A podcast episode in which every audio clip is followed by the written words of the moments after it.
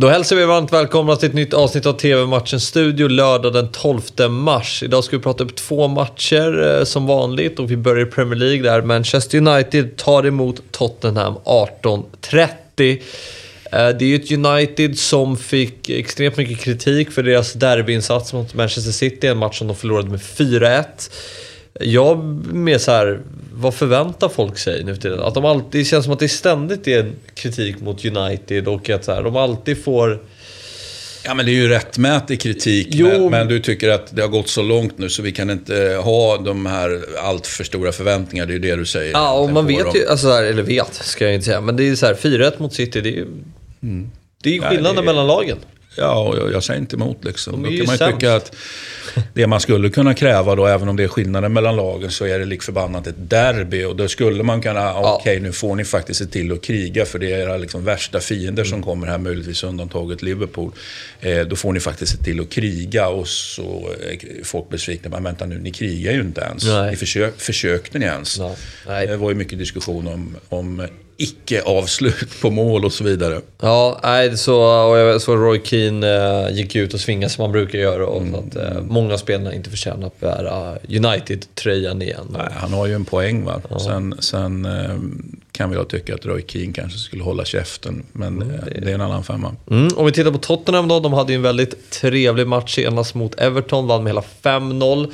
Eh, mot Lampards, eh, ja, högst tveksamma bygge. Det, det, eller bygge är det ju inte, han har ju kommit in här. Men, men eh, Ja, det är tveksamma många, lag. som- många klossar som ligger lite här och Ja. där, så kan vi säga. Va? Det Och- pusslar ihop, det där är inte gjort på ja, i en handvändning. Nej, och eh, Dejan Kulusevski visar ju otroligt fin form i den matchen. Han eh, spelar ju fram till mål och var bländande i spelet. Och Det är ju positivt. Eh, och ja, Harry Kane gjorde ju mål, två mål i matchen och har passerat eh, Thierry Henry nu med antal mål i Premier League. 176 stycken, sexa nu genom tiderna.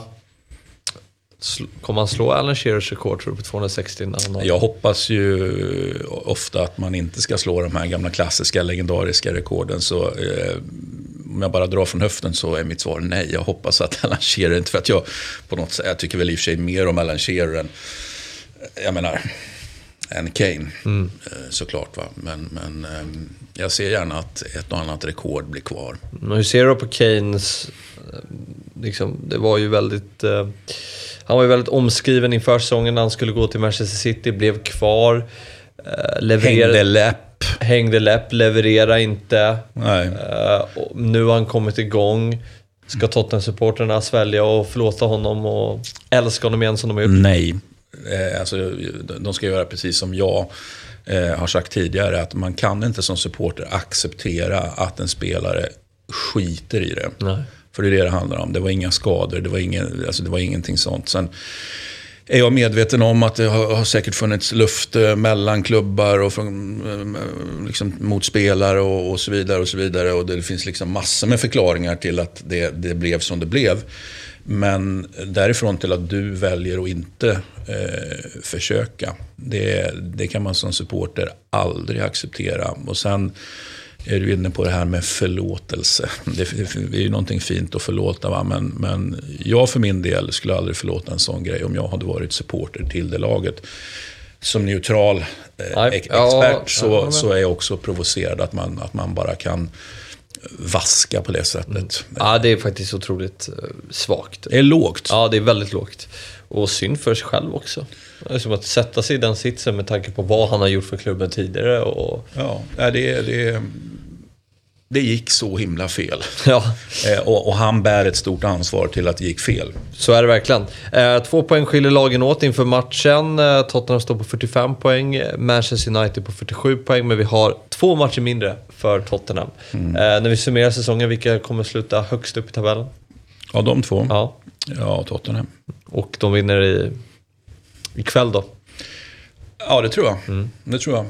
Alltså, vi, vi har ju tidigare haft en, en lång historia i TV-matchstudion av att vi tror, ah, men nu kommer United. Och nu står vi egentligen och säger samma sak igen. Men det är ju så här, ah, men nu kommer United. Det finns en inneboende kvalitet och så vidare. Men de gör ju en, en kollektiv Harry Kane skulle jag vilja säga. De, till synes skiter i saker. Va? Ja. Eller, eller har i alla fall inte rätt inställning. Jag kan väl tycka att Kane gjorde det kanske ännu mera flagrant. Men eh, det är svårt, svårt att acceptera det. Det är klart att det finns en inneboende kvalitet, men nu för tiden så pratar vi knappt längre om den inneboende kvaliteten, för de får ju inte ut den ändå. Nej. Och vi kanske kan få se tre svenskar i startelvan också. Eh, vi räknar väl i alla fall med två. Att uh, Kulusevski och Lindelöf finns i... Och du vill ha Elanga? Ja, nej, det är klart man vill. Sen vet jag inte om man ska spela eh, till vilket pris som helst. Men, Men, Det, det vi någonstans har lärt oss är ju att om han spelar så spelar han bra. ja, eh, verkligen. Och det är väl jättefint. Ja, nej, men så det finns väl goda möjligheter att han får, får starta i, i den här matchen. Eh, Vi får se. Eh, 18.30 i alla fall eh, startar matchen och ni ser den på Viasat Premium. Eh, nu till Serie A och mötet mellan Sampdoria och Juventus som eh, börjar en halvtimme tidigare, 18.00 och sänds på Simon Live. Eh, Juventus eh, har ju sju poäng upp till Milan på första platsen. Ehm, Puttrar. Fyra till Där. Napoli, fem till Inter, en match mer och en Inter ska nämnas. Eh, Ja, det... Ja, det, är- det, det, det är så, så Juve över det här liksom. Och den här gången spelar de ju inte ens bra. Många, när de, när de står, eller har stått för såna här upphämtningar i, i tabellen då menar jag. Så har man ju ändå lyckats prestera liksom ett, ett bra spel. Nu, nu har väl kanske försvarsspelet ändå satt sig och sen så har man Vlahovic längst fram. Men liksom allt det som är emellan försvaret och Vlahovic känns det som att det är ett stort frågetecken kring. Alltså det är inte bra. Eh, Men jag räknar iskallt med att Vlahovic eh, liksom gör sina mål. Så bra är han. Eh, försvarslinjen eh, liksom håller tätt på ett bra sätt. Det vill säga Juventus kommer att fortsätta puttra och eh, bli, bli farliga i den här avslutningen. Det är ju bara tio omgångar kvar. Ja, så är det verkligen. Och tittar man på... Och det känns lite som om man bara tar kort med Juventus, att skulle det vara Napoli så var i Juventus sitt. Då hade man ju räknat bort dem. Men just att det är Juventus så Ja, är man ju tvungna att räkna med dem. så mycket psykologi i det här så det står härliga till och, och, och liksom alla... Ja, men det, är ju, det är ju extremt många andra klubbar som har ett enormt mindervärdeskomplex gentemot eh, Juventus. Även om Juventus liksom, det här är inte en bra upplaga och så vidare. Så, ja, det, det, det, är fascinerande att se den ställningen man har mentalt i Italien. Mm. Dusan Lavic har fått en bra start i klubben. Eh, om vi tittar på Sampdoria då, så har eh, man två raka förluster. Fyra poäng ner till Venezia. Eh, vi ska titta lite på deras truppsituation. De har många med utgående eh, kontrakt. Ja, först ska vi kolla på deras januari-mercato här. Ja, det, och det gör vi då av den enkla anledningen. Det finns ju väldigt många som bryr sig om och håller på Sampdoria i Sverige just. Så att, så att alltså jag, höll vad ska jag säga, jag bryr mig inte så mycket om Sampdoria, men det är väldigt många där ute som gör det. Eh, och därför tittar vi till då in och ut januari Mercato, det vill säga ut, eh, kanske inte orda så mycket om då.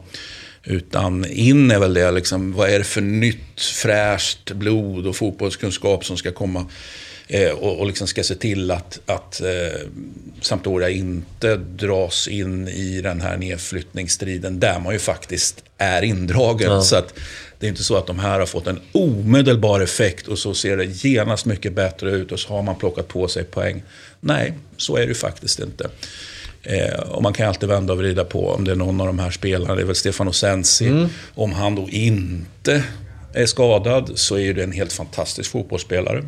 Håller med? Eh, Men, men eh, vi får väl se om han kan vara liksom magin som får det här liksom att vända. Jag är, jag är skeptisk. Det finns många enskilda bra spelare i det här laget, men det är fel, felhanterat. Och krånglig situation med ägare som förmodligen med stor sannolikhet är på väg bort. Och så vidare, och så vidare. Ja, exakt. Eh, vad, vad tror du då eh, om den här matchen och Sampdoria?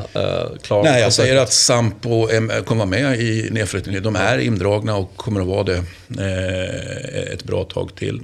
Eh, och den här matchen vinner, vinner såklart Juventus. Mm. 18.00 som sagt, eh, matchen visas på Simor live. Ha nu en trevlig lördag så syns vi imorgon igen då vi spelar in ett nytt avsnitt av TV-matchens Studio. Hej då!